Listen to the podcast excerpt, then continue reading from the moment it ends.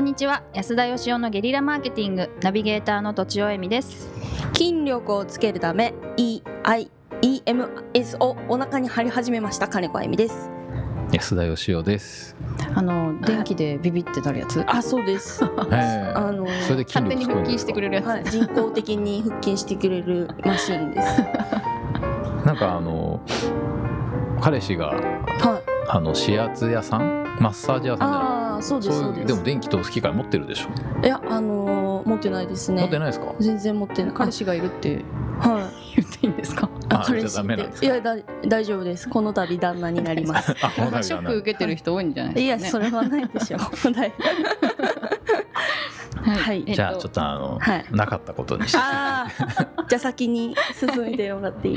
はい、はいじゃあ質問を、50代経営者の飲食かっこ飲食の方からご質問いただいています。はい。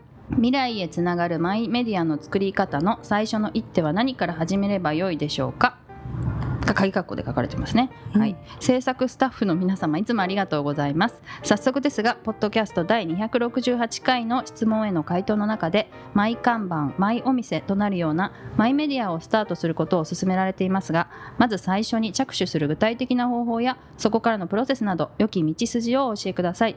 一人飲みは大好きなのですが対人や自己発信が苦手です。よろしくお願いいたします。うんアウトプットが苦手だと。なんか対人関係苦手な人が一人飲みするのってイメージ湧かないんですけど部屋で飲んでるんですかね？あというとお店では一人で飲まないんですか？お店で一人で飲める人って、うん。結構そのお店の人と会話したりとか？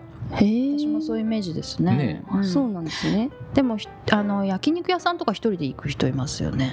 いますね。あの、うん。本当にボックス席みたいなところで、うんそういうふうに全然喋んないであ飲んでるんですかね僕はあの地方都市とか行ってうん。一人な一人ぼっちになっちゃうとバーを探すんですが はい。でも初めて行くとバーテンダーさんとか知らないじゃないですか、はい。だからあの携帯とかをいじってですねうん。あの声をかけないでくださいオーラを出しつつ本当は声をかけてほしい。ややこしいやつね。ややこしいです本当はね声かけてほしいんですね。本当は声かけてほしい。かけてもらえますよね大体。結構、うんお一人ですか？とか。うん。あーなんか声かけにくいみたいですね。よく道は聞かれるんですけど、そうなんだ。でマイ覚えてます？マイ看板マイお店。はい。うん。マイ顧客とかいう話もしましたよね昔。はい。うん。お茶の時ですかね。お茶の時お茶。あですね。お茶。お茶とおっしゃいますと。お茶屋さんの質問ではい。マイ看板マイお店のうんうん。あの回答したような気もしでも他の時も言ってるかもしれませんけど。うん。はい。苦手。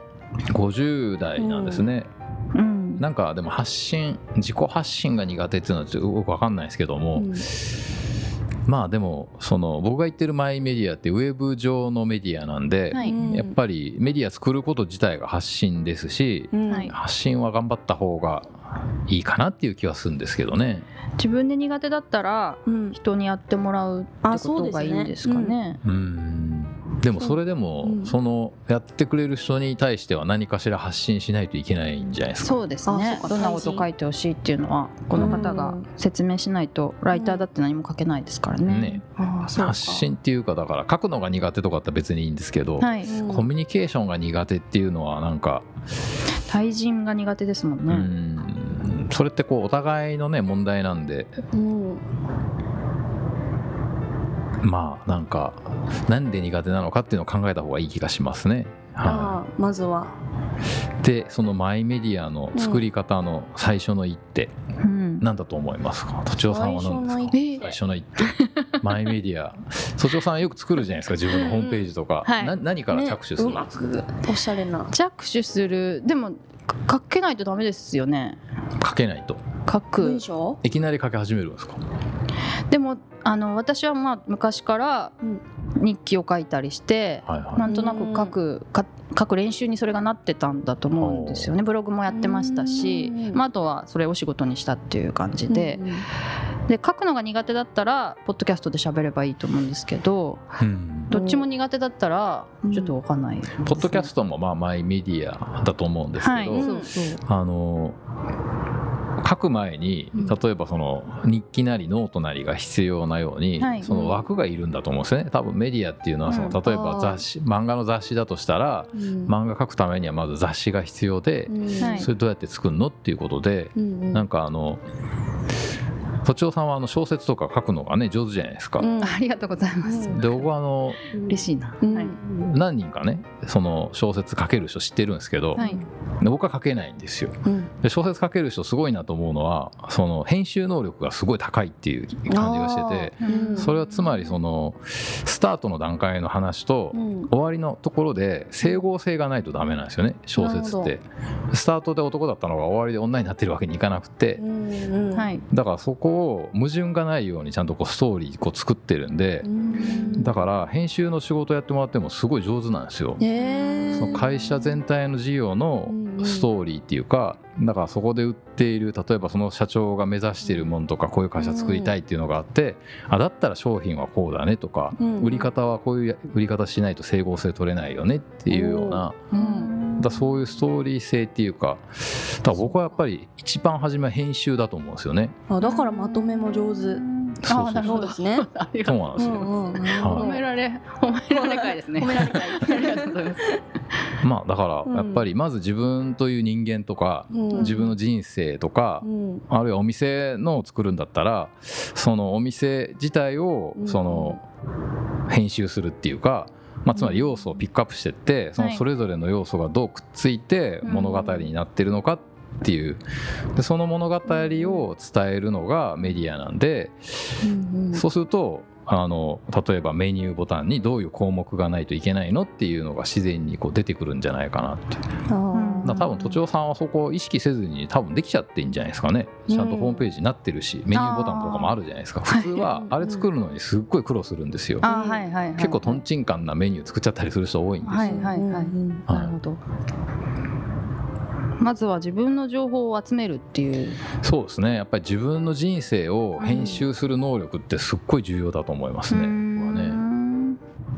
この方の場合は経営者さんなんで、うん。はい。自分のあ自分のっていうか事業のってことになるんでそうですねすかね。まあ多分そのどうなのかな。お店のメディアを作りたいんであれば、うん。自分のお店はつまりどういうお店なんだっていううん。それをいうものを登場させるのか。例えば小説だったら登場人物がいるじゃないですか、うん。主人公がいて脇役がいてうん。出来事が起こるじゃないですか、うん。お店だったらそれがなんか商品だったりお皿だったりとか、うん。えー、と接客のやり方とかいうところで一つのなんかこう物語を伝えていくんだと思うんですよね。それを自分の頭の中でちゃんと整理してで結構整合性の取れてない店とか整合性の取れてない会社とか個人でもなんか自由に行きたいとか言いながらものすごい不自由な仕事してる人とか いるんですよ、はい。だからそれをまずきちんと自分でなんか客観的に見て編集するっていうかうん。編集とはどういう作業なんですか、編集？ねなんか4つぐらい要素があって、うんはえっ、とでも忘れちゃったんですよね。どうやって集めるうん。集める削る並び替える4つぐらい要素があったんですよね。どうしよい、それを意識してなくてもできちゃうわけですねじゃあね。うすごい。なんかこう例えばす取材しててねははい。いこう物語を作るっていう仕事をされてるじゃないですか、はい。ねうん。それってこう今のままじゃ物語作れないなとか、はい。あこの今の材料で揃ったなとかいう感覚ってあるんですか？取材してて。あありますありますあります。もう書けるなっていうのはありますしまだ書けないなっていうのはあります。そうですよね、はい。その時に多分だから頭の中で必要な材料っていうのが意識してなくても多分あるんだと思う、えあー。そうですね。それ知りたいですね。うん。でも多分いろいろ要素があります。その光る一つのポイントだったりとあかー。全体の整合性だったりとか前段はあるかとか理由とか意意味は意義があるかとかうん。結構そのう後ろの意味意味的なところうん。その人がなんでそう考えてるのかみたいなのはうん。結構大事な気がしますね。じゃあ自分がなんでこんなお店やりたいのかとか、うん。うんうん。